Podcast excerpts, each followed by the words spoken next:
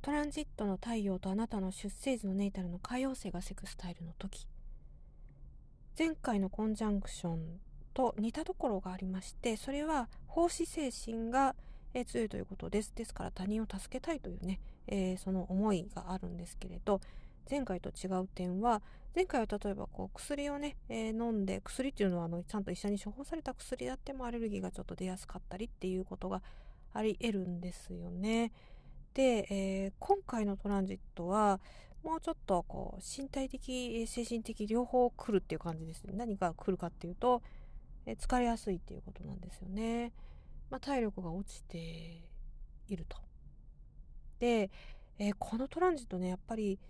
えー、さらっとちょっと流せないっていうかよくよく考えた方が良いトランジットだと思っていて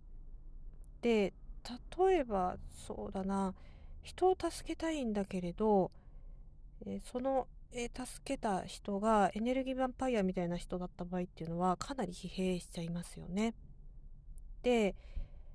え日本のこう話になるんですけれど日本は今エネルギーヴァンパイア率がすごく高いと思います。うん。で、えー、海外のことはちょっとよくわかんないんですけれど例えばこう聞く話だと韓国なんかは精神的っていうよりも本当に物理的にこうすごいこう何か強いプレッシャーがかかっちゃってそれでもう日本に逃げてくる人とかもね結構いるっていうことなんですよね。それ聞いたことあるんですけれどえ日本はもうちょっと違いますよね、えー、表向きは平等です。平等社会で。で裏ではね全然そんなことないんですけれどうん。一応なんかこう身分制度みたいなのは、まあ、ないですよね。表向きのね。で、えー、精神的になんかこう貧しい人が増えているんですよ。だから、え、エネルギーヴァンパイア率が結構半端なくてでエネルギーヴァンパイアってどういう人かっていうと簡単に言っちゃうと何かこうしてあげるともっともっとくれくれって言ってくる人たちのことです。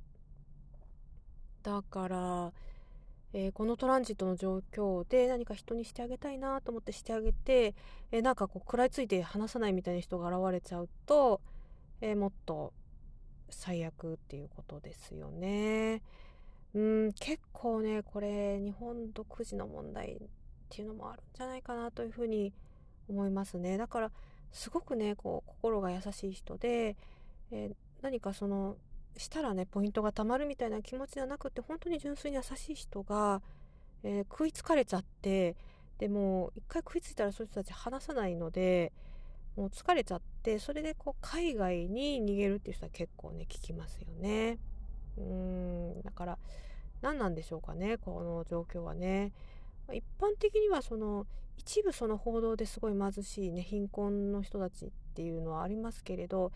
一般的には別にまああの生活はできるっていうレベルの人は多いんですけれど精神的なものが貧しいと何ともね、えー、ならないっていうことになるんじゃないでしょうかね。はい。ということで、えー、皆さんもね、え、お気をつけください。またね、これもね、いろいろブログに書きたいなというふうに思うんですけれど、ね、なかなかブログにね、いちいち書いてるより、こうやって話す方がね、楽だっていうことにね、えー、遅ればせながらね、気づいております。ありがとうございました。